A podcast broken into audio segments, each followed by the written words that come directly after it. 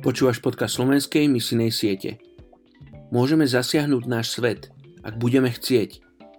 Najväčším nedostatkom dnes nie sú ľudia alebo finančné prostriedky. Najväčšou potrebou je modlitba. Wesley duvel.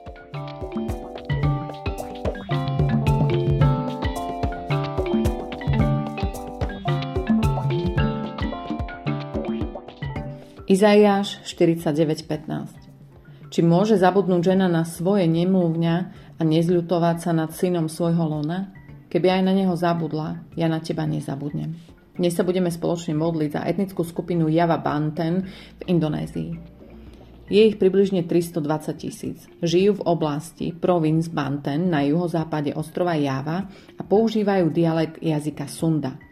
Pestujú rýžu a iné plodiny, ako sú káva, klinčeky, fazuľa, banány a durian.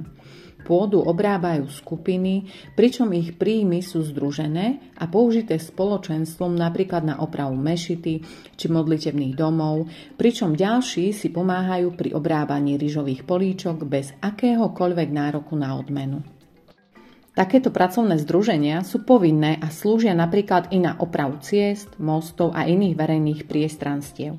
Príbuzenské vzťahy, dediny sú v plnej zodpovednosti dedinských vodcov, ktorí sú veľmi ctení. Ich dávne kráľovstvo Banten je stále predmetom živého záujmu historikov a archeológov, ako i významnou turistickou atrakciou.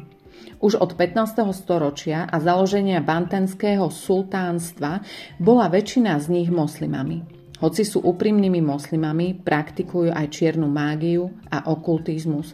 Mnohí z rôznych oblastí Indonézie k ním prichádzajú, aby sa tieto kliatby naučili a získali aj rozličnú pomoc.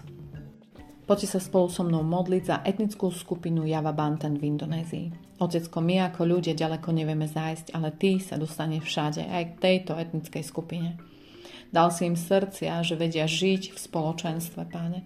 Modlím sa, aby boli pripojení do spoločenstva tí, ktorí ťa poznajú. Modlím sa, aby nehľadali úľavu v temnote, ale vo svetle a v pravde, ktorá ich vyslobodí. Vyprosujem si túto etnickú skupinu Java Banten pre Tvoje kráľovstvo. mene Ježiš. Amen.